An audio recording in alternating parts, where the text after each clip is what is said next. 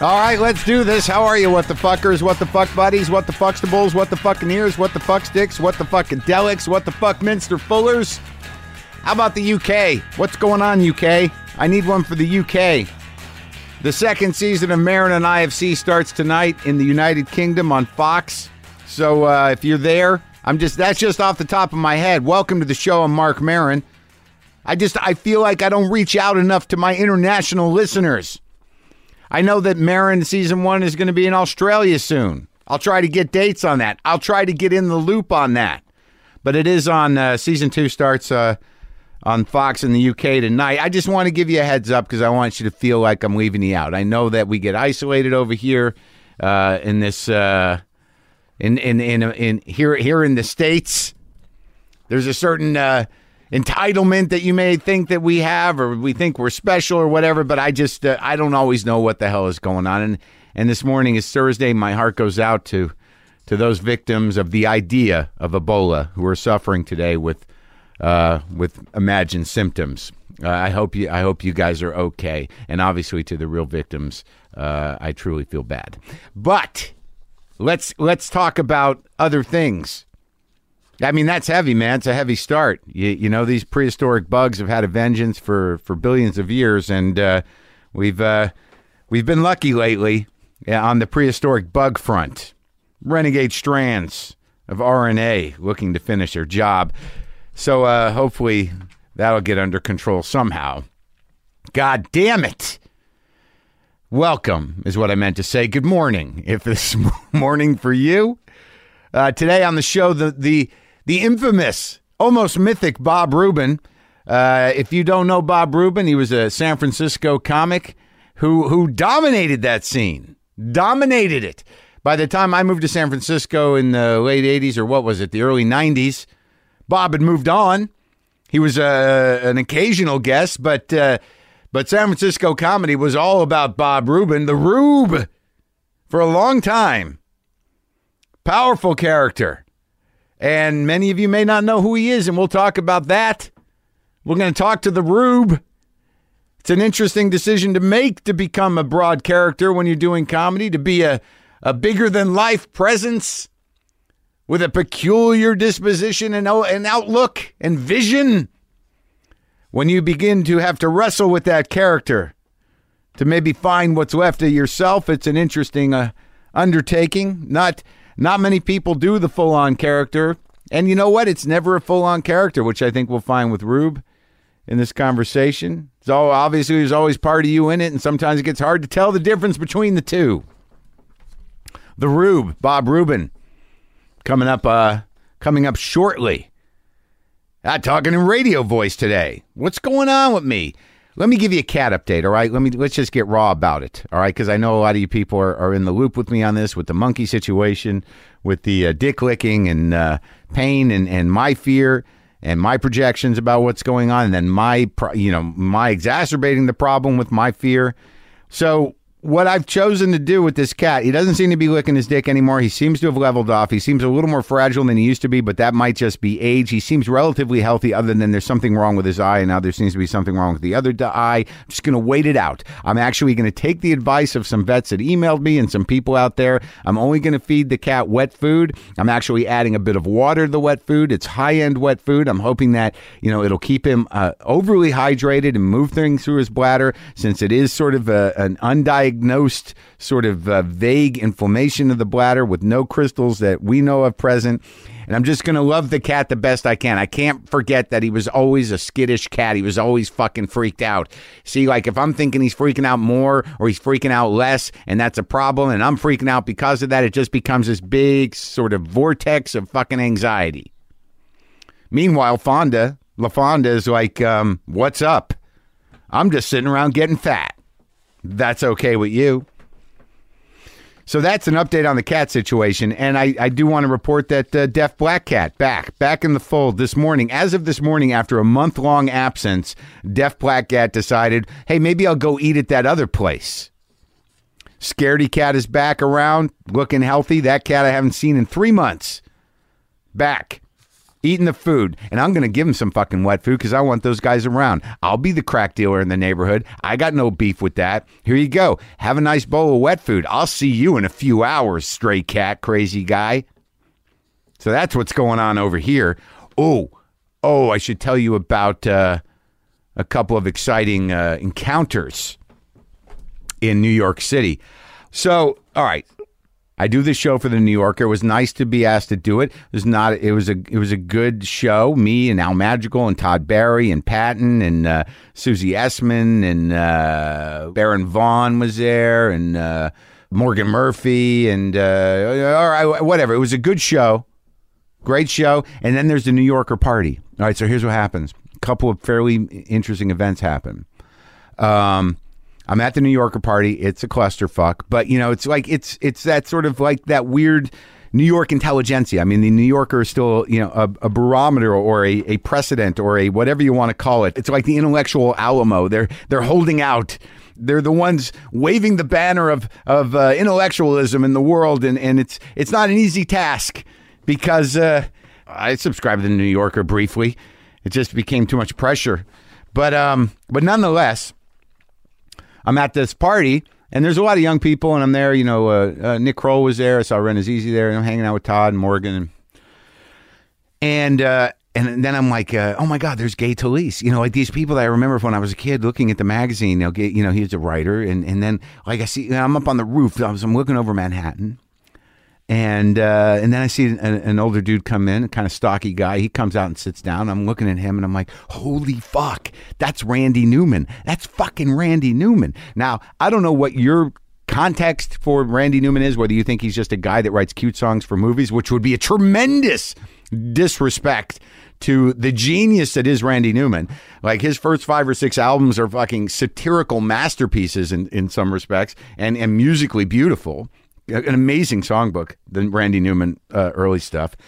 And uh, so I see him, and I like I don't. This doesn't happen to me very often, but I start like stumbling. I'm like, I, got, I gotta, wow, geez, I gotta, I gotta, I gotta say something, you know. So I kind of barge over there, you know, in a, in almost a panic. And he's sitting there. There's a woman standing next to him, and I'm like, Randy Newman, I'm I'm Mark Marin. Um, I'm a big fan. He's like, well, thank you, thank you very much. I'm like, I have a podcast. I have a podcast. And I don't think I'm talking in this tone, but this is the tone that's happening inside of me. I'm like, I have a podcast. Could you? I would like to talk to you on the podcast. And he's like, Well, you're gonna have to call my, uh, you know what? And I'm like, Oh my god, I just, I, I'm a big fan, and I'm just sitting there melting, and you know, you know, just kind of like imploding somehow. And the woman standing next to him says, uh, "I like your podcast." I'm like, "Oh my god!" And and literally, she is right next to him, and I say, "Is there any way you could get Randy Newman on the show?" And he's standing right there. So it was not a it was not a good showing for me, really. Uh, but it turned out it was his manager, so I'm going to reach out to her. I'd love to talk to Randy Newman. So that was pretty exciting for me, even though I made a complete fucking you know ass out of myself. So then, you know, I decide to leave, you know, and I'm leaving um the uh, event and I'm in an elevator and I oh, the elevator doors open up and like a guy walks on and he's got a hat and he's with some other he's with another person there's two other people and he turns around and it's sting i'm going into an elevator with sting and he's just exuding stingness i think that's most of what he does is that you, you cannot help but feel and when you see sting you are just you are enveloped in a cloud of stingness you are you are you are you are just you're in it you can feel his gaze, and he looks at me right in the eye, and I knew the look because I don't care really. You know, I'm not going to get all excited about Sting, but your eyes do a thing when you acknowledge that you see somebody that um, that is, you know, Sting. And I I read in his eyes that like he lives for that. He lives for that moment where people go like, "Oh shit, that's Sting." Oh, there's Sting. I can feel it. I get. I just. I know it. I mean, he, he saw my look, and he's like, and I looked at him, and and all I all I felt from his look was like, yeah, yeah, I am him. I'm fucking Sting. Who are you? Not registering. That's for sure. You're not Sting. so, so I turned my back on Sting, and I overheard a conversation. It was very interesting you know, and I, I kind of iced Sting because I, you know, in my mind, I, I wanted him to feel stung. So I turned my back on Sting and I overheard him talking to what must have been a publicist or something. And I don't like to do this. I'm not throwing anybody under the bus, but apparently he's got some sort of new show and he's having this uh, conversation about this guy about, you know, where they should promote the show and how they should promote the show to sell tickets. And I'm thinking, like, really? Sting? And then I actually heard him say it's like the challenge is to succeed against the challenge is to succeed against the odds. And I'm thinking like, you're fucking Sting. Didn't you win? Aren't you? Didn't you? I, I mean, you don't you have like a billion dollars and the ability to fuck for twelve hours straight? I mean, what? What? what I don't. I guess people just feel like they have to keep they have to keep plugging along, which is great. I it's I guess I don't know. I, I haven't been keeping up with Sting, but apparently there's a tremendous market of international fans and middle aged women that enjoy what he does still. So, anyways, uh, I guess the point is I did not ask Sting to be on the podcast, but I did ask Randy Newman because that's where that's who I am. So strap yourself in here. We're going to talk to the Rube. It was a pleasure to talk to Bob Rubin. I had not seen Bob Rubin in many years, and I'm glad Bob Rubin is doing well. But it's a hell of a story. So uh, listen up.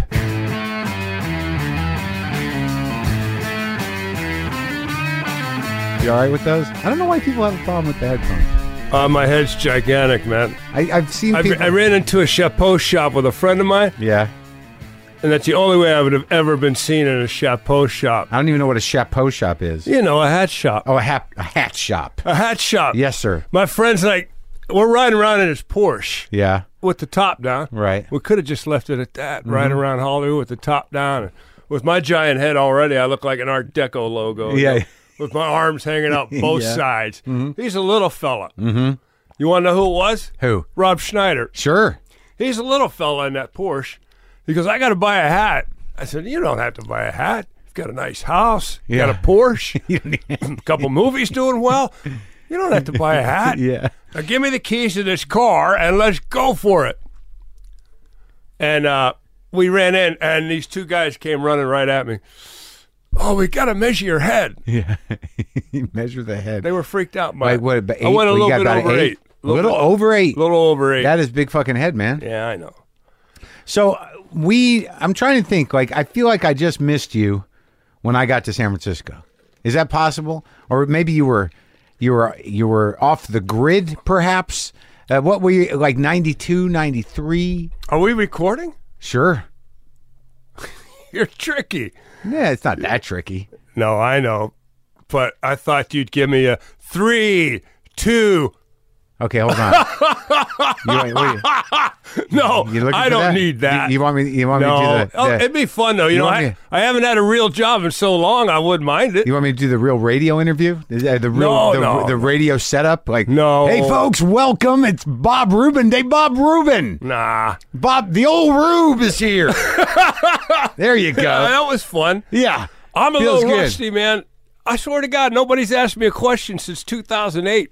Do you know any of the answers? That's that's not. No, I didn't. What do you that's mean? not good, man. No. what? Why? Why don't? Why? Nobody asked me a question. I'm not kidding you. Really? They haven't asked me a question since 2008. Uh, I was subpoenaed by the FBI, but that doesn't count because that's a command. What were they subpoenaing you for? We command you to be at federal court in Oakland on uh, May, no, March. This happened last month. really? Yeah. For what? Well, I, couple, the funny thing is, I'm not allowed to discuss it. The second thing is, I don't even know. so why would I discuss something I don't know? I will tell you this. Sounds like you're in a little trouble to me, Bob.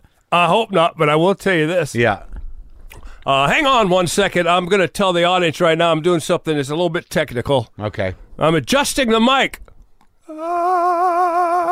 That was perfect. That Hey- was hey, beautifully Mark. done. From my from where I'm sitting, beautifully done. You're a professional. I am sometimes. You're the best at this podcasting. well, that thank No, you very serious- much. No, you are. Thank you. Uh, I'm going to tell you later another reason why I brought that up. Okay. But I'll tell you later. Uh, I don't want to bounce all around the place, think like I'm yagged out on coffee or something. Well, here's what we're going to do. I Okay. think what we should do is Okay. Now, back when I moved to San Francisco in 1992, You know, I Ivy- was yeah, I was running from my own thing. you know, the- I was chasing the dream. so I get yeah. so I get to San Francisco, and then you know everyone's sort of like, "Have you seen Ruben? Have you seen?" By that time, you you had you had drifted away somehow. It was like the, the I'd gotten there right in like the heyday was over, and they were wondering what was going to happen, and they were like, "Well, maybe it's all going to turn around." And Bob Rubin was this mythic idea. It was an idea. Bob Rubin was one of the original San Francisco guys from the original crew from the old days, like early late '80s, right? Exactly. Yeah. And and it was like, and then like the first time I saw you, it was like, what the fuck is this? Who the hell is this guy? What is he doing? Why no is he- one does what he's doing. Why is he doing it? Well, yeah, well, that that's a question you've got to answer for yourself. All right. I will. Okay, I'll where, take- would you grow up though? Why is he doing that? I grew up Okay. in uh, West Virginia, Wheeling, West Virginia, you know, and I had the hillbilly thing in me. Uh, What does that mean? this is a hillbilly thing. I had that in me the whole time. You man. grew up with that? yeah. Like what? Like what? On a did you grow up in a rural situation? Everything was pretty much rural. Well, they used to have the canaries that go down in the mines. Uh. Sure. And if the canaries pass out, Yeah. then you don't go in the mine The because gas there's not leak. enough. Yeah, there's Yeah. not enough oxygen. Oh, is that what it is? Not a gas thing. It's an oxygen thing. well, it's actually a gas thing, so it makes it not enough uh, good mixture. Mm-hmm. So you come from coal miners?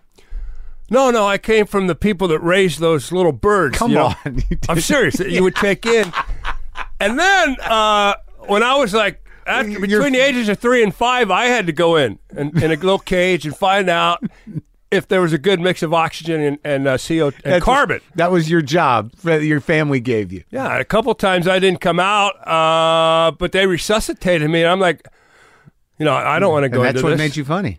well, you know, my parents said that they did that because they wanted to get me out of. Uh, Virginia. They Out of- did, what's the real story though? What did your family that is do? the real story. Because They- it's like they when you- raised birds.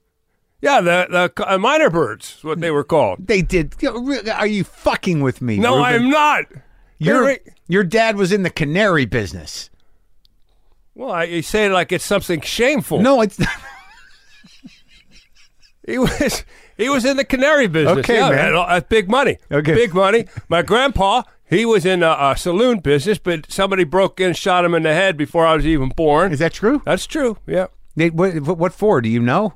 a robbery. Oh, it was just a robbery. Yeah. But do you come from actual uh, hill people? Um, yes, yeah, but. You know, uh, the cousins' table was always weird at the get-togethers. You know, for Thanksgiving, you know, and you'd have to sit at the cousin tables, and Uh-huh. Yeah. there was just there were like two of us, Yeah. and we looked exactly the same. Stop it. Come on. Is that true? Yes, this is true. yeah. No, a lot of inbreeding, but you know, it started in Poland. Yeah. I can't blame West Virginia. A lot of the inbreeding started in the old country. You oh, your family comes from Poland. Poland and Russia. Yeah. Jew. Yeah. You're a Jew that grew up in West Virginia, but and you were brought up by a canary salesman. Yeah. And that's why, you know, I had stories to tell. Yeah. I said, Head west, young man, you got a tale to tell now. Well- I broke the hillbilly barrier Yeah. in uh, San Francisco. But there, but is there a Jewish hillbilly? There seems to be more to the story. Well, I'll tell you, can I tell you the, I, I'm not going to go into jokes here. I'm no, just- I don't want you to go into joke. No, but can I tell you the one old joke from day one? Yeah. Since you just almost said it yourself. Go ahead. And I would say, yeah, if people had a hard time believing it, I go, no, um, I'm Jewish and I'm from West Virginia. Yeah. That's kind of odd. Jewish hillbilly. It means I wasn't really circumcised. Mm-hmm. The rabbi just sort of whittled on me a little bit. Boom. That's the old. Uh, that wa- Was that one of the first ones? well, I actually told that joke at a uh, seminar uh, held by city council, and I think that's wh- the one where the hillbilly barrier was finally broken in San Francisco. Bef- because before that, you had hip, you had tragically hip, and you had hippies, and then you had you know people that came from Wisconsin to be comedians, or you had people coming from New York, Chicago, L.A. And um, I tell you the other thing, I remember. Uh, uh, when I was going to school in Arizona, University of Arizona, and I was working on the school concert board, Yeah. and I went to pick up uh, Marcia Wallace, Yeah. and I picked her brain. I, I was picking her up at the airport, taking her to a concert, Yeah. and she was opening up for the busboys, Right. minimum wage rock and roll. Remember that? I do. I remember them. Yeah, me too, man. I love that show. But she said something to me that uh, I always remembered. And she said, "Get your chops at home. Doesn't matter. Yeah. you know, do a few years at home. Then you can run to L.A. if you want. And where was home at that time? Arizona, or did you go back to West? Arizona, Arizona was So home. you at stayed. You stayed in Arizona. Well, yeah, I started doing a show there called the Comedy Corner, Mm-hmm. and we had a lot of fun. It was in the in the food court area in the student union. Yeah. and they had a little area there that you could go and eat your stuff. So Yeah. it was just tables and chairs, but it was nice. It was layered, Yeah. and the stage was about a foot off the ground. A nice little, uh, a nice little theater Mm-hmm. Daytime. experience Daytime. daytime. We Yeah. do it at noon on Friday. I read about it. It had been going on for maybe a year and a half, and I read about it because they got an article about it in the uh, uh, school newspaper. So you wasn't your show. You just started No. performing on I it. joined it. I had an audition, and uh, Do you remember who the guys were? Any of them end up anywhere? I think a couple of them ended up being some comedy writers. Because the funny thing was, uh, I saw some mention about it, and I'm going, oh, you know, I'm Wikipedia this thing, and it had it Comedy Corner, uh, Arizona, yeah, and it yeah. had my name in the thing about, oh, some of the alumni that have come out of there. And I saw that, I just started breaking down, weeping, you know, 30 years, 40 years later. Why? Because of the alumni? No, because I saw that, and, uh, and I'm like, oh my God, I'm their, I'm their go to guy for like the. You're the guy who made it. I'm the guy who made it, and like you got to take a look around my cockroach infested studio and reconsider that Wikipedia paragraph. But Mark, I didn't come here to talk about that. We can. So you. uh, So you Okay. grew up in rural West Virginia. Yeah. And, uh, and then you got you went to college at the University of Arizona. Yeah, University of Arizona. Now, the What did reason you do in high school though? What were you? Are you were you a Oh, mad, were you a man. Oh, madman? I was a madman. What kind of car did you drive? What kind of trouble was there to be had in rural West Virginia? Uh, Well, I got were you in jail? Yes, just once. But my dad, he uh, was a gynecologist, and he there were five magistrates, five judges. Yeah. And uh, one day I'm driving around with my friend uh, Jimmy Prescott and I don't know who else. And, uh, you know, we had our uh, quarts of Miller beer and our, and our beer nuts. Uh-huh. Yeah. And I'm up uh, up in the hills, this area called Ogilby Park. Mm-hmm. So they had all these f- uh, forest rangers there. And I'm like, hey, Jimmy, watch this. And I start driving around the golf course. And then I, you know, go driving around the trap, sand trap. Go, oh, that was close. Yeah. And then uh, up onto the green. like, It, it, it, it, it's in the hole. Yeah.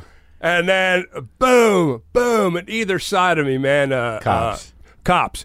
And and I just slammed it into reverse, man. And I start taking off. You were you were do actually in a high speed chase in a golf cart on a course. not a golf cart in my in my car. Oh, okay, okay. So Tearing up this golf course that was designed by Robert Trent Jones. so the instinct was to run. I like that because Yeah. you can't do that anymore. Not with helicopters, but this is pre helicopter. Well- so you thought like Duke's a Hazard, Yeah. uh, Smokey and the Bandit. You're going to get out. Mm-hmm. How long did that chase go on? That's for? exactly what it was. That chase went on for about, well, from that point on, I slammed it in reverse, and that chase lasted about 10 minutes. They brought in two more sheriff cars. Ah, I thought I was gone, man. I made it up to the highway, yeah.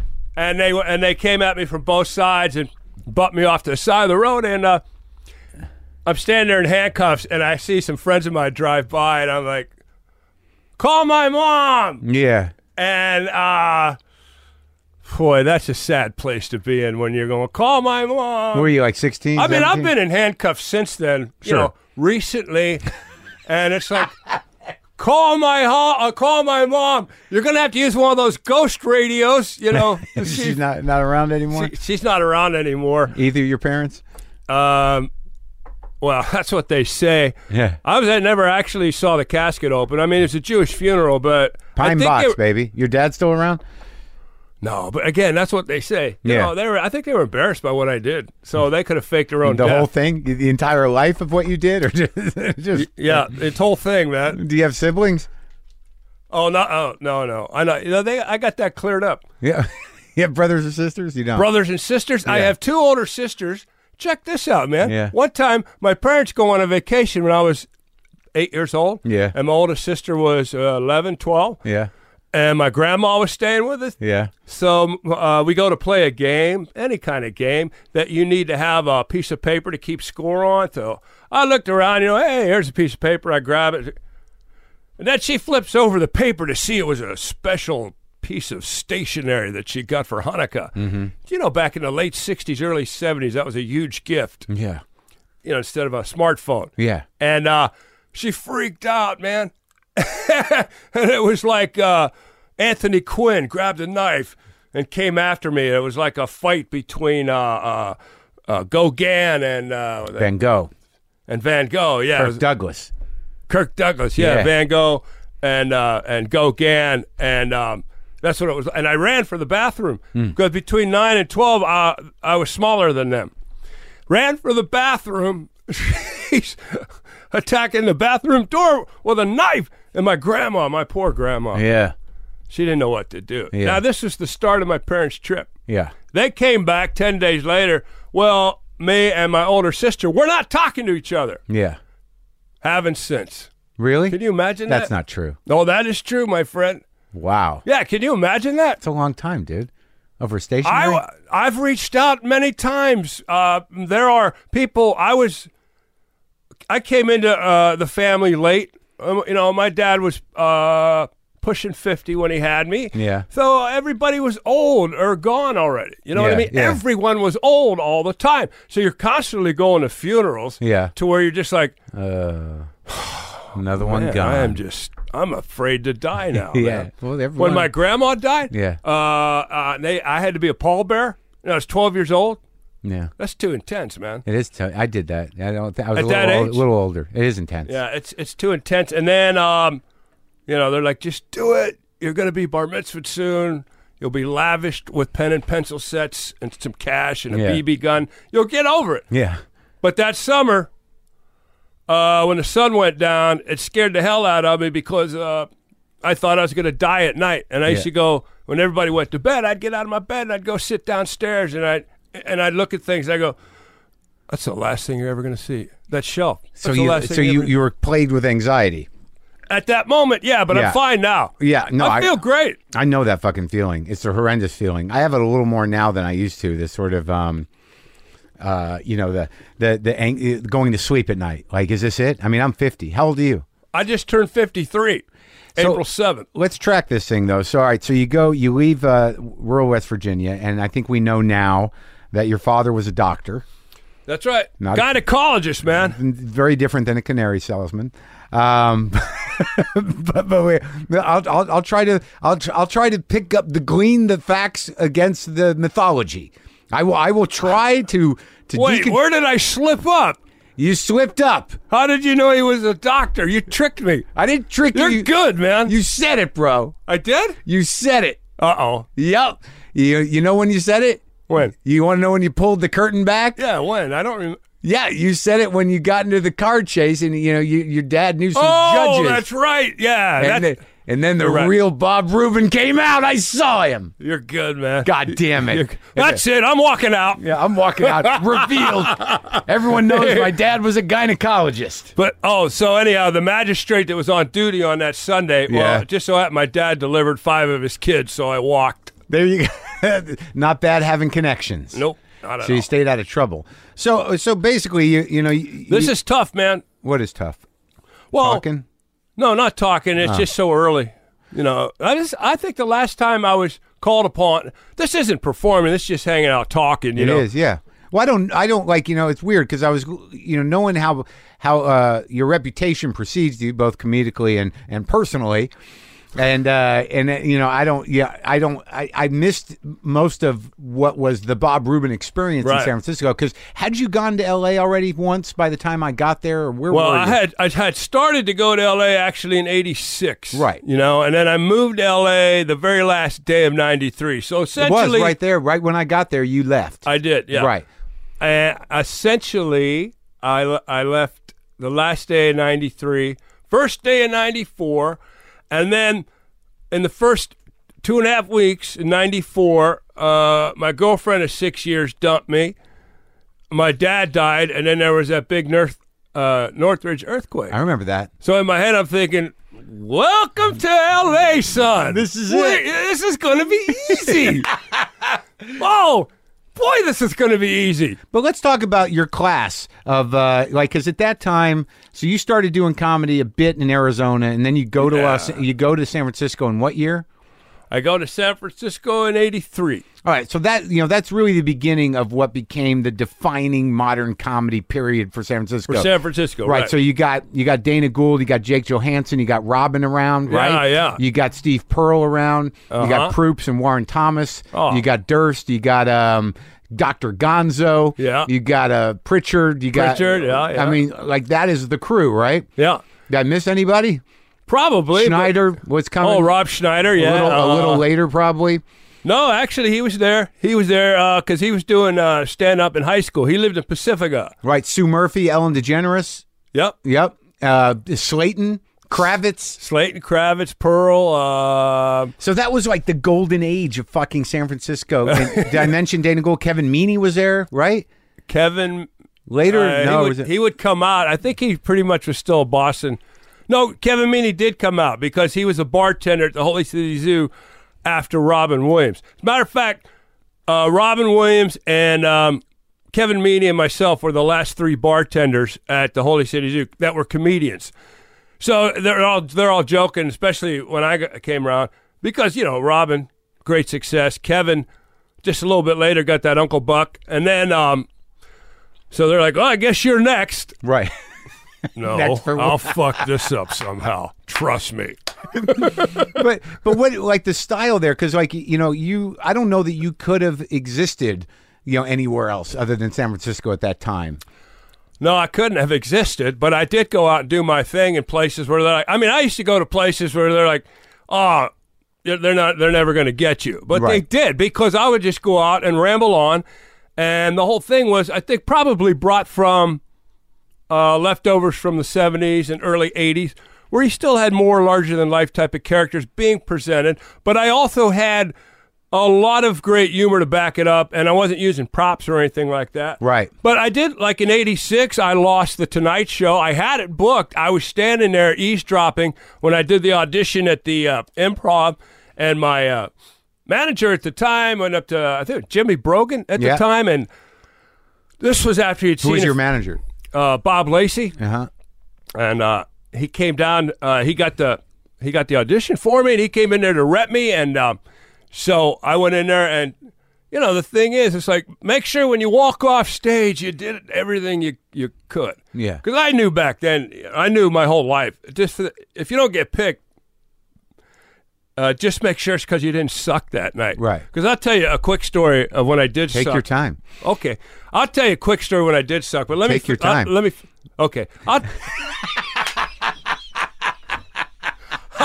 Hey, I'm gonna I'm gonna kick back then. So, but what but what happened on that audition? Oh, the Tonight Show audition uh, blew the roof off the improv, and I uh, did material, and uh, you know which I don't necessarily always do. I did boom, boom, boom, boom, even snapped my fingers and said boom during the set, which can irritate people. Yeah, sure. But that's part of it. Persistence. Yeah, right. It didn't. It didn't seem to bother anybody. and and many people afterwards were handing me buttered top hats. There were Oh. large parades. But here's what happened.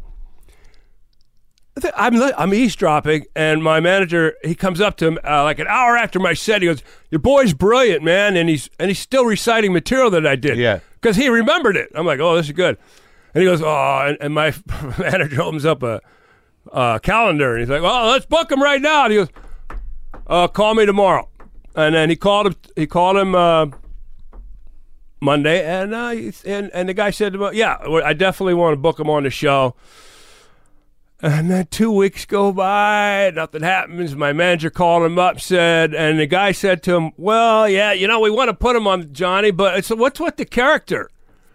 And my f- manager's like, "What do you mean? What's with the character?" He said, "Well, what's with the hair and the cowboy boots and all that?" That's when you had that giant mullet bouffant thing. Uh, going. yeah, I was in uh, what do you call that thing? Uh, wha- those movies with Mel with uh, Danny Glover, and Mel Gibson. Yeah. What were those movies called? The uh, legal lethal Lethal Wep- Weapon hair. Yeah, yeah, that's what I had. Right, the Mel Gibson lethal weapon hair. yeah. No, you were a big. Uh, you were a big boy. big with a guy, big man, Beard, big 260. hair, Yeah, big boots. yeah, man, and uh, people, I guess, that uh, I don't know. I, I don't see what the big deal was because that was not that far removed from some great character comedians. Well, who were the guys that? Who were your guys coming up that that inspired you to do whatever it is that you do? I mean, I know what you're talking about, character comedians, and I know that they don't. You don't. Yeah, at some point they stop being around. Right, right. Who were those guys? Growing up, Sure. growing up, I loved Professor Irwin Corey. Yeah, that makes sense. I loved Steve Martin. Yeah. I loved Robert Klein. Mm-hmm. I loved Bill Cosby. Corey's still alive, you know. He's like almost 100. He's going to I turn didn't know a- that. He's going to turn 100 this year. Wow, that man, crazy? Where does he live? In New York? Yeah. Oh my goodness, I'd love to see him. You should see him. Have you met him? No, I'd love to meet him. I, I think that makes perfect sense to me that you are a legacy of Irwin Corey. Well, yeah, and you know what, um, brother Theodore. Yep. and I, can was see on that. I was on the radio in New York with brother Theodore. Were you? yeah, and he shows up. And the first words out of his mouth, like, we're sitting across from each other, just like you and I were. And the first words out of his mouth were, I look at you and I hate you. I see you sitting there, such youthful, ex- big, and your all that hair. I hate you. This morning I woke up and I, wo- I looked out my bedroom window and I saw a rat garnished with tartar sauce. And in my head, I'm thinking, all right, here we go, baby. Let's toss around. Let's do dueling non sequiturs Yeah. because uh, I was born, Yeah. born to do that, you know. But I love Brother Theodore. When was that? Uh, that was in the '80s, about when he he had hit his pinnacle off of And you were just in New York doing a gig or something? yeah. So and and had you you knew of his, of his shit before? Yeah, yeah. You, you knew. I knew who he was. I was So- a fan. Uh, I'd seen him on Letterman. He'd, Yeah. come up, he'd come up on Letterman and freak everybody Right. out. He was a, he was a trip man, and then he ran that one man show forever Yeah. on Thirteenth Street, I think it was, over by Thirteenth and University, maybe somewhere yeah, around there. Yeah, and I used to hear all the funny stories about people, the uh, culturally modern uh, hip people of that day, and and somebody would say, uh, I think this was a running gag too, that, and the people didn't find out about till years later, so they wouldn't tell anybody that they were there. But you know, how celebrities like to. Let people know that they're there, like Yeah. almost like have a press agent go in first and hand out They flyers. do do that. They, uh, they do. They do have to, uh, their publicists do that kind of stuff. Like, Yeah, he's yeah. going to be there. Well, it- well, uh, what we're talking about? Brother Theodore, who, Yeah, brother Theodore, man. eh, who showed up at the Brother Theodore show. Yeah, and he would find uh, he'd find out about different people, and uh, he'd have him stand up. Oh, I understand that. Uh, uh, he had like Sandra Bernhardt stand up, Right. and everybody clapped, and the first words out of his mouth were, "I hate you," and then he would keep going off and uh, funny shit. And then you know, a lot of people, somebody with a good sense of humor like Sandra, and then other people were like, "Oh, I want him." It, it became one of those things where, please let him call my name out, and I want him to pick on me. I want him to hate me. I want him to hate me. yeah.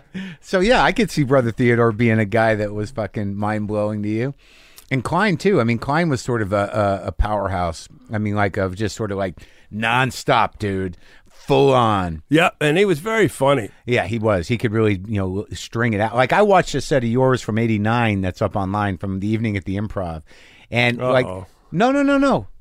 That but see the weird thing is is that I haven't talked to many comics like you because you're a rare thing that you know you you, you guys like you don't happen all the time because it takes such amount of of perseverance and fearlessness to sort of you know get up there and start some lyrical fucking you know uh, storm of whatever it is you're going to do with with knowing full well that the audience is going to be like what the fuck maybe for the whole set Right.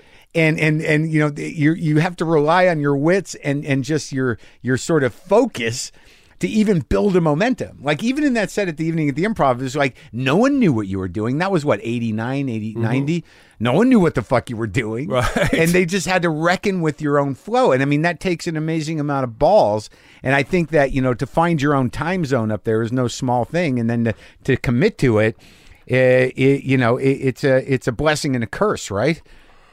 Uh, I'll tell you what, right now, man. I heard every word you just said. You Yeah. got me. Put me down for twenty dollars. Yeah. you- Where's you're that in? donate tab? Yeah. yeah where- No.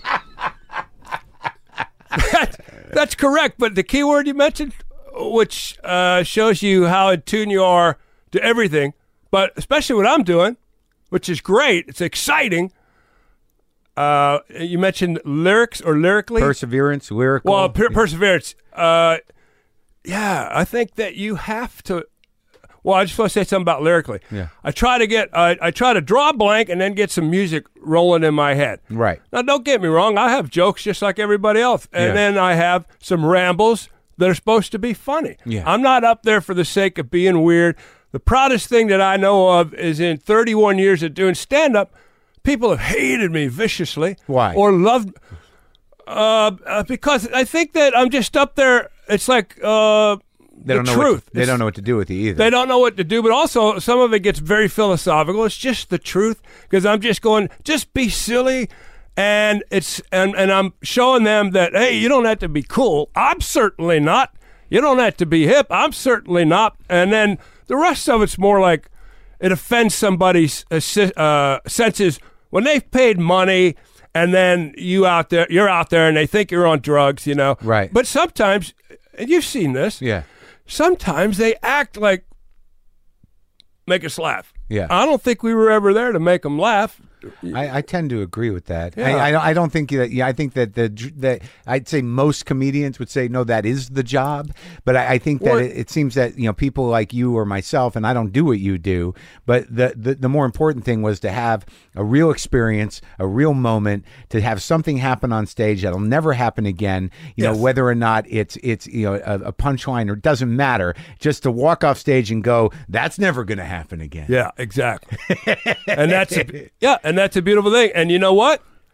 That will hold you back more than anything. If I you think want to you're move, absolutely right. Yeah, and if you want to move to LA and get into show business, that will hold you back Well, more that's than be- anything. well, I have to assume that once you got down here, you know, given the notoriety that you had sort of built up in San Francisco, that what happens when you come down here is they want to box you. So they're like, uh, "Oh, you're the wacky guy who's gonna, you know, you know dance around in in, in his underwear." Right. Like they got no way to really assess. What it is that you know you're trying to do? They just like they're just trying to right. figure out how do we fit them into the garbage hump, the the, the, the garbage heap Right, right. that we're dumping into people's living rooms every week. Right. What can we trim off this guy besides his beard and head Yeah. to make him fit into the uh, They think they know you. And the weird fucking thing about it, and I don't know if you had this experience, is that you get down here after building your thing, you built your fucking thing, and they're like, "Well, you well, you'd be perfect in this uh, in this thing for, with this guy because you're that guy." And then for a minute there, you're like, "Ah, okay, yeah, I guess I am that guy." For a Yeah. minute. yeah. And then you try to be that guy, and you're like, "What the fuck?" for a minute, and then the next day you wake up and Yeah. you put your feet over Yeah. to put your feet on the ground from your bed, and then Yeah. you just start vomiting horribly, coughing up blood. And you know you don't have food poisoning, and then you stop and think, oh, it was that meeting I had yesterday at- Yeah. over at uh, Yeah. NBC. Yeah, my ass is bleeding. What happened over there? I've got some money in the bank. I've got the money in the bank, but My ass is bleeding. Oh, th- I don't even think I have enough. That's not enough money to go see a doctor for something horribly wrong I have now. If my, the, yeah, the death of my soul. Yeah, my, my soul has cancer. Death of, the death of my soul. To encapsulate when I moved down here, and then I moved back. Well, not moved back up. I'm still here. First set of shows I did when I moved uh, back up north. I go, hey man, I don't know. And People in the audience go, Rube, what would you live down here for?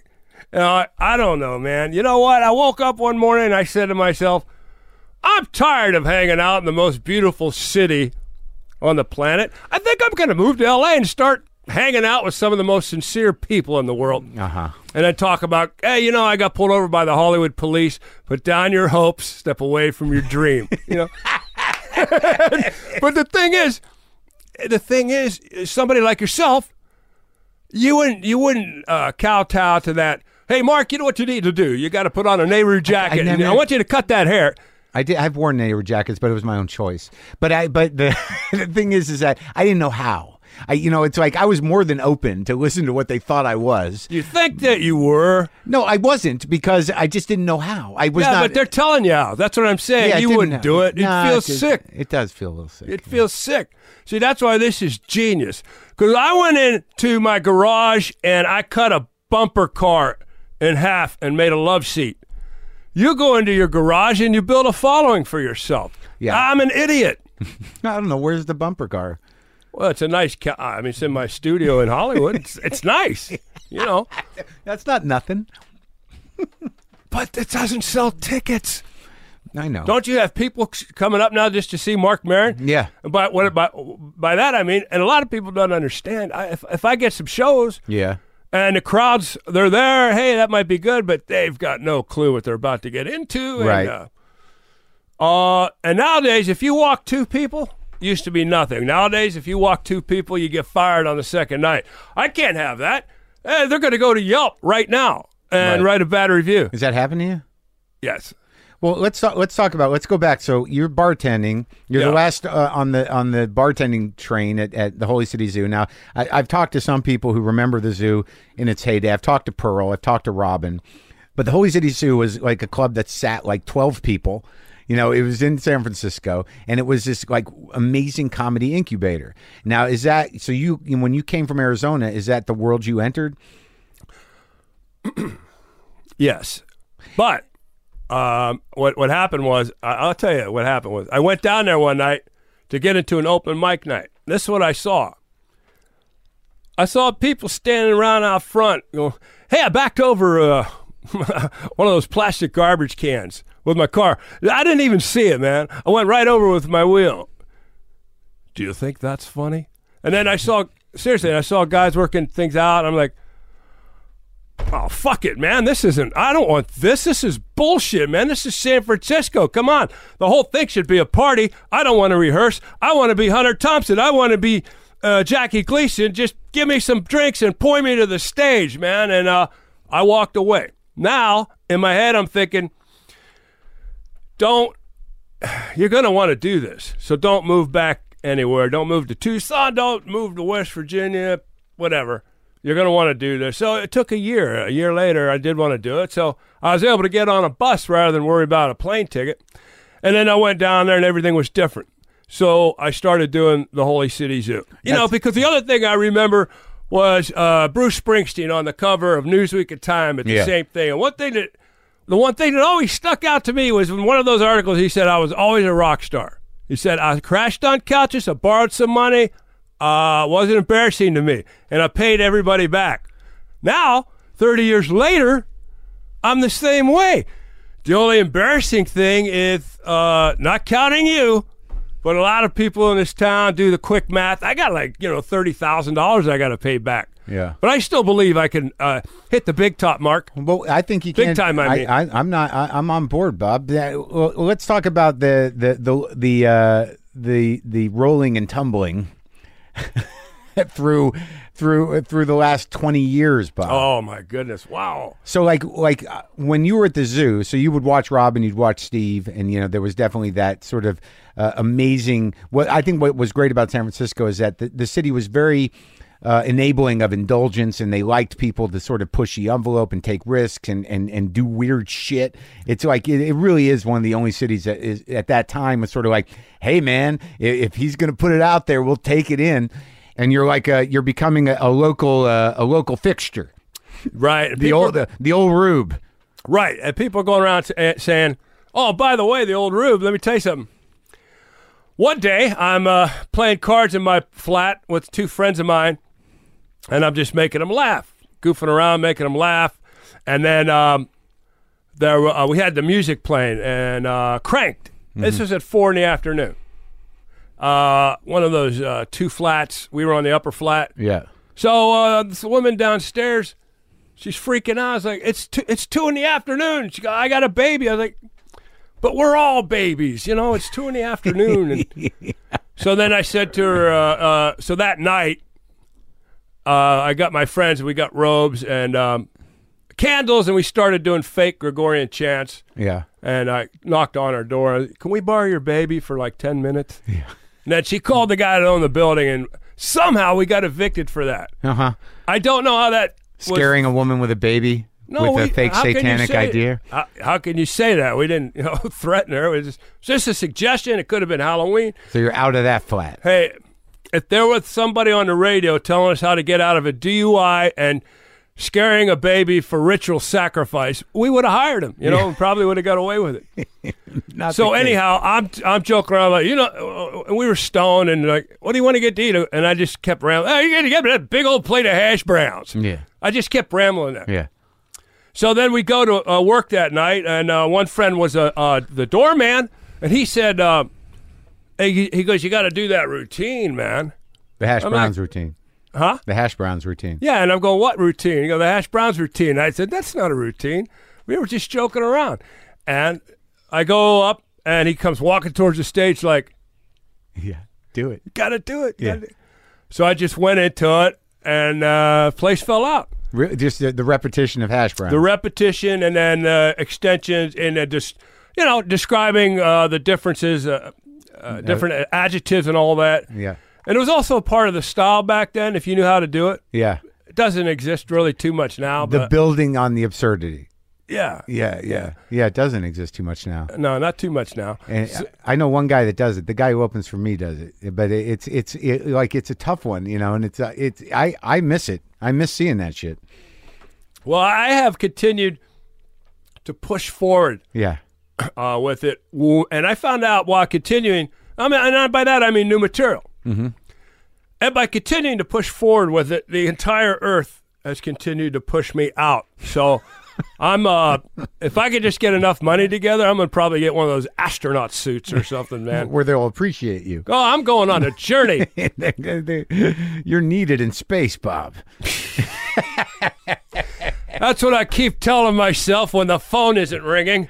Well, I tell you, I was performing at the Holy City Zoo, and then uh, so I built up a couple of those uh, heavily modulated, repet- you know, like definite way out there. Yeah. For like 15 minutes. Yeah. Then I would go into uh, I had some sort of thing to break that part up. Then I'd go into me. So I got to the point where I really couldn't follow me. It was like the first six months of stand up versus the next year and a half. Right. And so I became this the whole time. That was fun. And then uh, what was funny was I was sitting with Goldthwait one day in San Francisco, and I said to him, I go, you know, I always thought it'd be funny to go out. Oh, he was there too. I forgot about that. He came out in what, like the '80s, right? Yeah, yeah.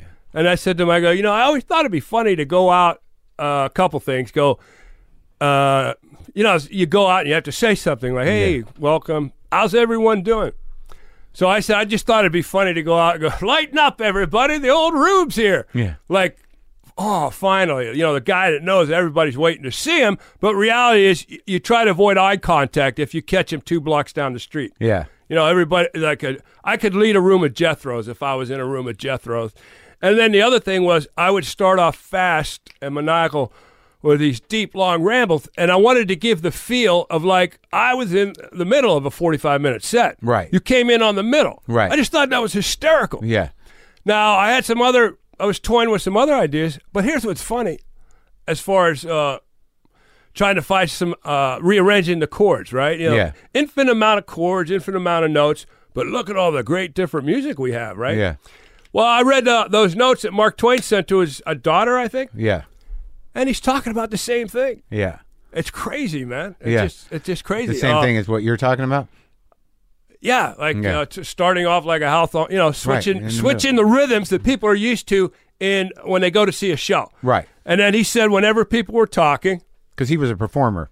he was a performer, Yeah. ri- a, a brilliant performer. Yeah. And he did a simple thing, which we forget to do to this day. I, n- I don't think I've ever done it. What? He would continue to talk, but he would lower his voice each time till eventually people just Had to bend in. yeah, what's that guy talking about? yeah, yeah, And yeah. they'd stop talking with each other. That's really smart. Yeah. You know. So you were very aware of of your style and and Very and, aware. and you were very you, you knew what you wanted to do. And you, you know, you had this sort of like you had you you're an, or- you were uh, an orchestra leader, the orchestra of Bob. Right, exactly. That's, Yeah. a, that's a great way to put it. Yeah. Where did the uh, like I've watched you you've you've addressed your demons Yeah. uh, at length in many different formats. oh yeah. and uh, y- you know you've you I, I don't know what if you've negotiated with them to the point where life is tolerable Well, I fell in love. I have a beautiful woman who loves me, yeah and it's true love. Yeah. And I'll tell you, some people um have to wait to page two two forty six. I found true love on page eighteen, man. yeah Incredible. I was really down and out. I lo- this is when I still had my apartment. I recently lost my apartment of uh, 18 years. here in LA I'm still here in LA, but I I'm, I live in uh, the El Nita or all you need is 16 bucks a night and the will to live. Are you living there? Yeah, yeah. But I had this killer pad, man. Sanctuary. You got to have sanctuary, you know. And I lost it. No big deal. Things will turn around. What was my point? Oh, Demons. yeah. I'm laying on my couch in the fetal position, probably for three weeks. Yeah. And I'm not kidding you. One day, I'm laying there in the fetal position, and my mom's hands and uh, face, like out of one of those sand demon movies, appeared and kissed me on on my forehead. And I bolted upright, and went, Whoa! Doing that, trying to catch my breath. It was very real. Yeah. And uh, I was like, I s- took it as a sign from my mom get up, get up. Is you're not done. Get Yeah. up, son. And then from that point on, I started doing uh, Dana Gibson's room out in Hillhurst. And Right. Where's, what happened to that woman? She around still? yeah, she's out in uh, Santa Monica. I don't know what your day's looking like, but it's beautiful if you want to do a little beach volleyball with me later, you know. But, but um, I haven't heard that name in a while. yeah, she's doing fine. Uh, she's out in Santa Monica. So I guess the, the the ultimate question is is that over the course of your career, and you know, like I've known it, you know, so it's a it's out there that you know you, you either had uh, you had good Bob or bad Bob. Oh, Uh, on- sure. on, any gi- on any given night. you talk about on stage. Well, yeah, and you know the how much was uh, how how much fuel had Bob ingested Oh, to try to sure. get back to old Bob, Sure. and and what what has that struggle been like, man? Well- the booze. I knew what you were talking about. Well, um, a lot of it, I'm not, uh, I'll tell you everything you want. Okay. They warned me you were going to get hard with me. No, I ain't gonna get They hard. warned me. Yeah, you- I'm- i just want you to be comfortable. You didn't get hard. I'm just joking. This is the most comfortable I've ever been. Like I said, no one's asked me a question in six years. yeah. And I, I've answered a lot of them. I'm having a great time. I talked to somebody recently who saw you do an hour and said it was fucking genius. So I mean, obviously it's still percolating, and obviously you're still who you are. But I mean, how how Oh, did you- how here- did, here's the demons. The demons were, um, uh, yeah. I just got. I, I started to drink a lot, you know, because uh, I wanted to be like Jackie Gleason. And then uh, what happened was I started probably to drink too much, and you can believe this or not believe this. Didn't drink before I went up on stage. But the thing was, because of my mania, uh, when I got off that stage, good or bad, you want? Yeah, uh, I I had to stay up. keep it going. I wanted to keep it going. I was like, come on, come on, where is everybody? Yeah. Come on, man. And then the next thing you know, I'd be drinking till, you know, uh, 11 o'clock the next morning. I'd sleep all day, barely get up to go do my show. And then uh, the show suffered because I was exhausted. And you could see this Right. all the way down, man, and and just the sweat pouring Sweat. out, the booze sweat, and people, and then I'd get angry, man. I'd get angry. I'd say, I will send you out of here in record time, you Yeah. know. And uh, So you're walking rooms. I was walking rooms, and um, it wasn't very good, but I, you know, I did a lot of fashion shows at the time too. I was a big, good-looking guy back then. Never walked a fashion show. Uh, uh, you know, when when I felt that the respect needed, uh, I was there for it, and. Um, But, do you think you fucked up? Uh, yeah, probably. I think I fucked up. Yeah. I think I fucked up, but not when you consider. But okay, I fucked up. But here's the thing: the guy at the Tonight Show is like, "Yo, well, what's with the character? What's with the beer in there?" And my manager at the time said, "No, that's, That's him." who he is. that's who he." is. And by the way, uh, a lot of those times where people saw me drink too much uh, would would have been up in the Bay Area where I had a wild, wild following, and I, I could go on the Bennett show and then say, "Hey, I'll be playing uh, at a sewer on uh, Ninth and Irving." Yeah. and there'd be 300 people show up at that sewer. Yeah. and and then uh, the other thing was it got too crazy, and I knew it wasn't going to last, and I and I didn't have you know, I'm a humble guy. I'm a nice guy. I like to see everybody having fun. It was a lot of fun. Yeah. You know. Now here's what's interesting. In '85, I did Comedy Day in the Park. Forty thousand people there. I've got this video, man. It's kind of sad because Warren's standing right next to me, and uh, and He's passed. if and people he's don't- passed. Yeah. Yeah. He had a lot of yeah. lot of demons. Yeah. You know. But um, Doug Keogh's introducing me. Forty thousand people in Golden Gate Park for the free comedy show on a Sunday afternoon, and uh, uh, they go, "This next gentleman," they knew, it. and the whole crowd is chanting "Rube, Rube." You know, it's like they're not booing; they're saying, "Get off the, get off the stage." Get Rube on there. Get on, yeah, they're going, they're going, they're going Rube, and you can see warnings there. They love you, man, Rube. So I go out and uh, dressed a homemade thing, dressed like a pink poodle. I had on white overalls. Now this is the weird thing. I took cotton balls and sprayed them with pink uh, uh, can of spray, uh, spray Yeah. paint, and glued them. So now I got spray paint and glue. now I had built this homemade frame out of wood and uh, and uh, two heavy poles that you get like at Home Depot. Yeah.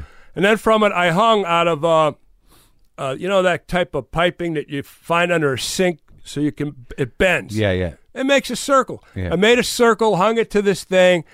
Then I took uh, bath towels, chicken wired it, soaked them in lighter fluid. And in the park, I practiced jumping through it, not lighting it up. So I had one chance to get it right. and uh, oh, it's bringing tears to my eyes. Yeah. Had one chance to get it right, and I go flying through this hoop, big stage.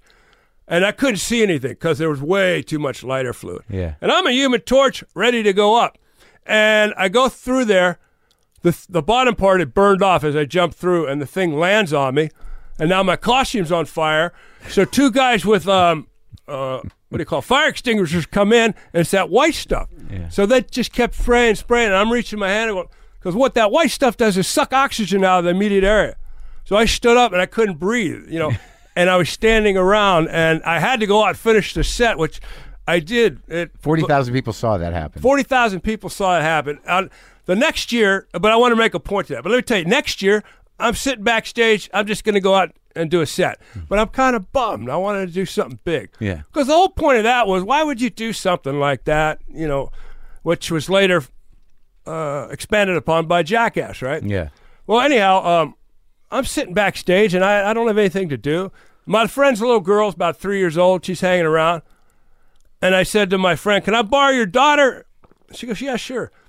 And I had a funny idea and I took a, I took a tablecloth off one of those banquet tables, tied it around my neck like a sling, and I put her on it and her cute little she was dressed in her Sunday best with patent leather shoes, little doily socks, cute as a button. And I sit her there. So basically she's blocking my chest. Yeah. So I walk out on stage after they introduce me, and uh, I'm doing throwaway jokes on purpose, uh, like I'm really nervous. And then I go, folks, uh, I, I hate to bring this up on such a beautiful day like today, but uh, all week long I received several death threats uh, warning me not to come out here today. uh, but let me tell you something. I love you people, and nothing was going to keep me from coming out here. Of course, you know, I'm not taking any chances. There was like three seconds of nothing. Now, before I walked out, people said, You can't do that. They're going to hate that.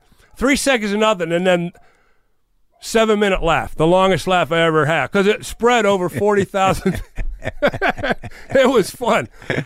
My point was when you do stand up for two years, and there are already 40,000 people are chanting Rube, that's like walking on the moon in your first two years Yeah. knowing it's not real. I didn't. I never had an ego. I was never. I, I, was- I never had an asshole. A lot of people didn't understand me. Some people were afraid of me because they'd go into a bar and they'd say, uh, ah, "I saw you, man. There were like 18 empty gla- shot glasses in front of you." And I, oh no, I was just building a mystique. I I, I actually w- went around the bar and collected them Uh huh. and sat behind them. You know? did? No. No, I drank them. You had a good time. Yeah, and see, I wanted it to ki- continue to be a good time. And you know what? Even like in the green room, I, I always remember it's just like hey, everybody, uh, and I would get stuff for everybody. You need some chicken wings. You need Yeah. some. Uh, yeah, yeah, you need something to drink. Blah, blah, and then if I heard my name introduced, uh, uh, I'll be right back. I just got to go do this thing. So you, i- i- the the thing was like at that time in San Francisco with Bobcat and some of the other people, like you know, an act that that had balls like that and that was unique. and They just loved it. It was that time, It was that time. and so you got caught up in this shit. Right, but interesting that you said that because we were aware. The reason we loved it is that we were aware it was that time. Like one time, I'm on stage at the Walnut Creek Punchline, and uh, and I and I knew one thing: take advantage of this. Look, at the time, if I got a Letterman spot, I wouldn't have been pulling any of this stuff. And by the way, even in those days, you know those auditions you do where you actually get to do stand up uh, in a club, Yeah. instead of going into a s- studio and trying to read. Well, I always figured. I, you know, I always knew back then. I go, just because you're good doesn't mean they're going to pick you. But make sure you're great that night, man. Walk off saying, "Well, I did my part." Nine out of ten of those, I uh, I did that. Yeah. Once I didn't, and that was a Saturday Night Live one, man. It was like, I, I, I was going to get in there as a writer, and they say, oh, they're having a, a rare middle of the season audition. You got to go to New York and do it. And uh, uh, Jay Moore, uh, the guy that used to do the news, what's that guy? Funny guy, Norm. man. Norm got picked. Uh, a lot of great guys got picked that night. And you did. You were where? Where would it, where did it happen? Was it uh, comic strip? Yeah. And Yeah. what happened? Well, the show wasn't going to start till everybody got there, which is uh, uh, Lauren and uh, Marcy yeah, and the head writer at the time. They didn't Downey. get there. Jim Downey, yeah. Well, they didn't get there till late, so it's like, oh, already you got a dead crowd. Then you had to pick out of a hat, and I picked nine out of ninth. So there was just basically them and three people left when I had to go up. Wow. And I could see like uh, guys with wooden legs rounding third, trying to think they're going to be safe, and just uh, you know, just the umpire go. You're out. I mean, the whole thing was disastrous. It was so hard to get. I cried when it was over. I cried. Wh- What'd you do up there? I bombed. I bombed, man. That was the 10. Uh, 9 out of 10. And twice, you know, for Montreal Comedy Festival, t- took the house down. And what's with that character and the and the boots and the Yeah. Jesus God, man? Can a guy wear boots? So you you you, you, you that didn't happen. Then You wear shirts when you perform. I do usually. Uh, and nobody's complaining about that. Well, you've mentioned mania. nice shirts, What, too. what about that? Are you are, do you- are you bipolar guy? oh yeah. yeah. Yeah, and uh, a lot of us are becoming extinct uh, in the city because the ice caps are melting. You know, Sure. and um, I uh, twice I did a show, and doctors came up to me and they said, uh, "This is two different times, not you know like back to back. This is probably five, six years in between." Yeah. a doctor would come up and say, uh, "You need to see me. You need to come in my office and see me." I go, "Yeah, why's that?" Oh, it's obvious you're suffering from bipolar mania. And my response always was, "Y- "Would you like me to sign something for you?" you know. And then the second one, she did want me to sign something. Yeah. You know, as in stay away camp. You know, you went in. three days nature films for three straight days i came out feeling pretty calm you don't need the pills man just watch nature films and uh, You checked in for a few days. i was tricked into checking in because of the same thing man you know uh, Yeah. but uh, that didn't help me you know like i said you watch nature films for three days and naturally you come out of there thinking hey you know what there's not one nature film that's scored by big band music Yeah. that's all you get Yeah. but you still feel like, oh, hi, hi, hi. Yeah. I'm going to do a show. This show's going to last seven, maybe eight days. Ah, that's a- it's a lot of fun. So you- But I still have my general enthusiasm for the whole thing. You never got you never got on medicine. I did, yeah. How'd that work? It never worked. Yeah. It never worked. Um, and then what I would do was when um, I hurt my career because I was making enough money, like in one show, Yeah. where I could go hide for another three or four weeks. Uh-huh. And see, I didn't want to. I'd heard about the crazy things people do on Mania. I was afraid I might do that. Although, I, ne- you know what? To be honest with you, I was never actually afraid. I was just too thin-skinned at the time, and then when you go down, you're so depressed. And basically, I can remember. uh, Should we talk about this stuff, or is Yeah. it is it too boring? No, it's great. Okay. So uh, we, uh, I remember sitting on my couch like this. Uh, here, let me get in closer to the mic. I sitting on my couch, going with my arms and uh, this this uh, shoulder weighed 850 pounds. This is when you were down. Yeah, this shoulder weighed another 850. Could barely get finger movement. I look over. I go, hey. I tried to point too. I couldn't even get my finger up. I go, whoa. There are my books. Oh, my favorite books. No, I can't read those. Hey, look. Uh, look at all the music I have. Well, I can't listen to that. Well, I've got a TV and I've got a, a DVD player and I could watch a movie. No, I couldn't. I- Yeah. You know, that's The what it was worst. like. Yeah, that's the what it was worst. like. So what happened How long was, would those last? uh, those could last up to two years, you know? Really? Oh, yeah. yeah. Between mania. Yeah, two years.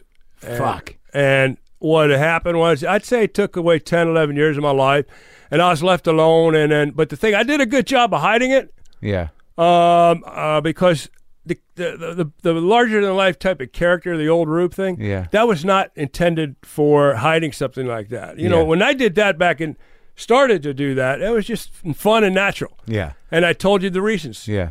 Uh, s- making some friends laugh, number one. Hit, hanging around with Bobcat going, you know, it'd be funny? A guy who thinks. But it's also your style. You knew what your style was. right. It's Yeah. al- I've always worked as my style, and, and I still uh, do it to some degree, but with new material. You yeah. So how did that? How, how did you hide the sadness? Know? Um, well, I just hold up. I hold up, and then the next thing you knew, uh, I was homeless, you know? I lost my apartment, and, um, you know, it's just. Uh, and then you couldn't enjoy anything. So how the hell are you going to generate new material? Yeah. See, that really worried me. And then your your family goes, "Oh, he's turned his back on us." Yeah. And um, you know, it's a it's a i- if I was in a full body cast in the hospital, Yeah. s- uh, somebody from my family might come in and go, "There's something wrong. What happened? Were you in an accident? You sick?" That's the rough thing about s- growing up with doctors, man. right, right, yeah. My dad, man, he would he'd never he'd never go to a doctor. Yeah. One time I was back there uh, when I was still in Arizona, and I was in a hotel room. I walked in the hotel room, and his mom were in, and uh, him and my mom were in this hotel room. And my dad's like beating on his leg, and my mom's looking at me like. And then he realizes that we're both looking at him, and he immediately went into the Charleston. Oh. that, To hide the fact that, and then uh, what was wrong with his leg? a week later, he collapses in the shower. Fortunately, I was home. I dragged him out. We called the ambulance. Uh, immediate immediate surgery. They took out a uh, a tumor pressing on his spine that was fortunately benign. Which you, hey, that's going to be my new musical. what the fuck happened to my family? Yeah. But had it gone on for much longer, maybe if he didn't even get to the hospital when he did that day, he'd have been paralyzed from the waist down. Holy shit. So just no, don't go to the doctor. So how do you? So where you at now with it? You know, Bobby. I mean, you're living in this uh, SRO. Is that where you're living? Oh, I'd love to get back to SRO. they used to do that at the punchline, man. I did three shows a night, SRO. Standing room only. Oh, that was a Show talk. S- oh, SRO. single room, single room occupancy. Oh, that's right. Well, what are you doing about the illness? well, I'm uh, I'm under wonderful treatment. You know, I should I should have known this because I went into this is years ago, man. I walked into the mental health care clinic, and you know, it's the only building in this town where I ever walked into, and they said you're perfect, and and you know what? Yeah, they're helping me a lot. they are now. Yeah. Well, that's good. I feel real good. Good. And prior to going there, I was fighting it on my own. And I had my good moments. Some bad years though. Well, uh, 10 years of my life was taken away. Ugh. Though I'm, I'm trying to build an audience again. I, I started a web thing. I don't want to get too technical about it. Go ahead, man. Well, I, I've got a show uh, called Banana Land, Okay. and it's at bananaland.tv. Okay. and you could download everything there to play on your different iPods and all Yeah. that, but it's not on iTunes. It's just silly. Um, nobody should do what you do because nobody does it better than you, and I'm certainly not going to do it. Yeah. And um, Well, I appreciate that. no, it's true, man. It, seriously, it's true. It's so easy. I could talk for hours and hours here. Are you doing stand up too? Oh yeah, no, I've never stopped doing stand up, and I always worked on new material and all that. You know, I'm the only guy that you could think of, as- you know, as far as your generation, my generation, Yeah. a generation just a half inch before us, a generation a half inch after us, that's never done a late night uh, chat show. Yeah. And like Billy Connolly, you know, I was in a movie with him, and uh, I ran into him after a performance, and I'm like, "Hey, Billy," oh, I, I was with a friend of mine, and I had a TV set, you know, like a four and a half minute set on a DVD. And I was with my friend Elena because I'm like, I'm going to schmooze.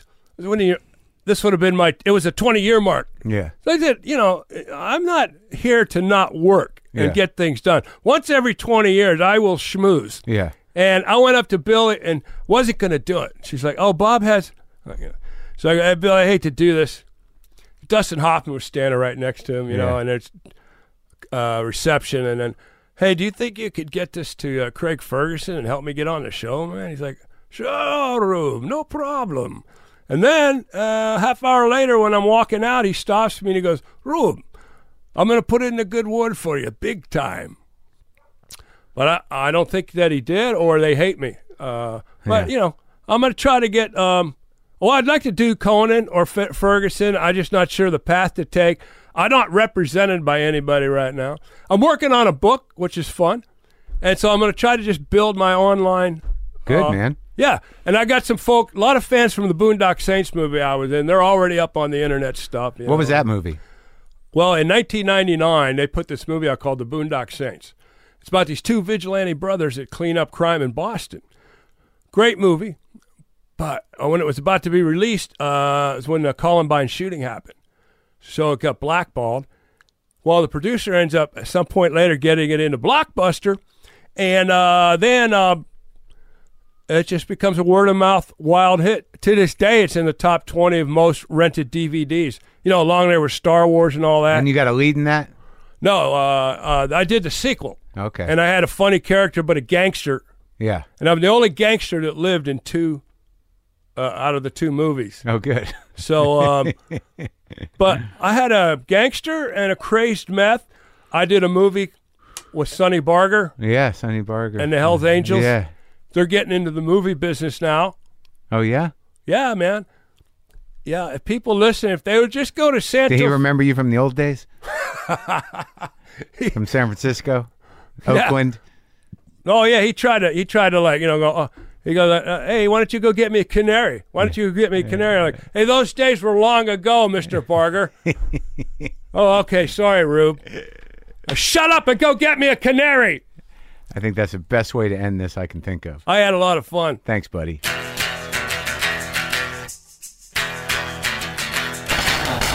All right, folks, that's our show, The Rube.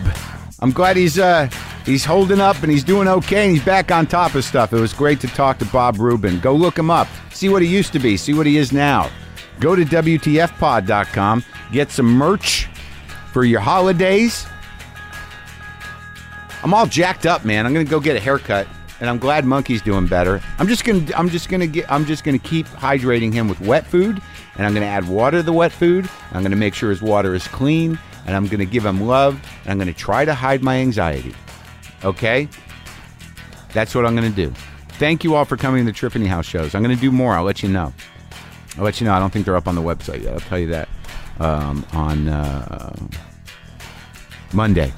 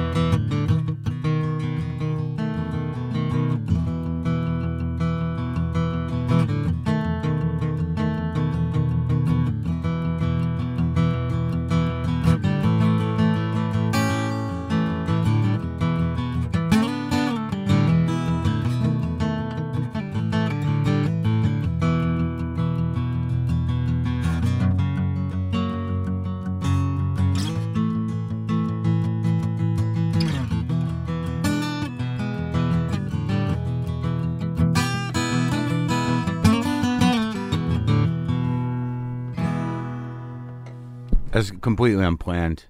It felt a little scattered. I was in the moment though. I lost my confidence for like just like a couple of chords. Oh, Boomer lives.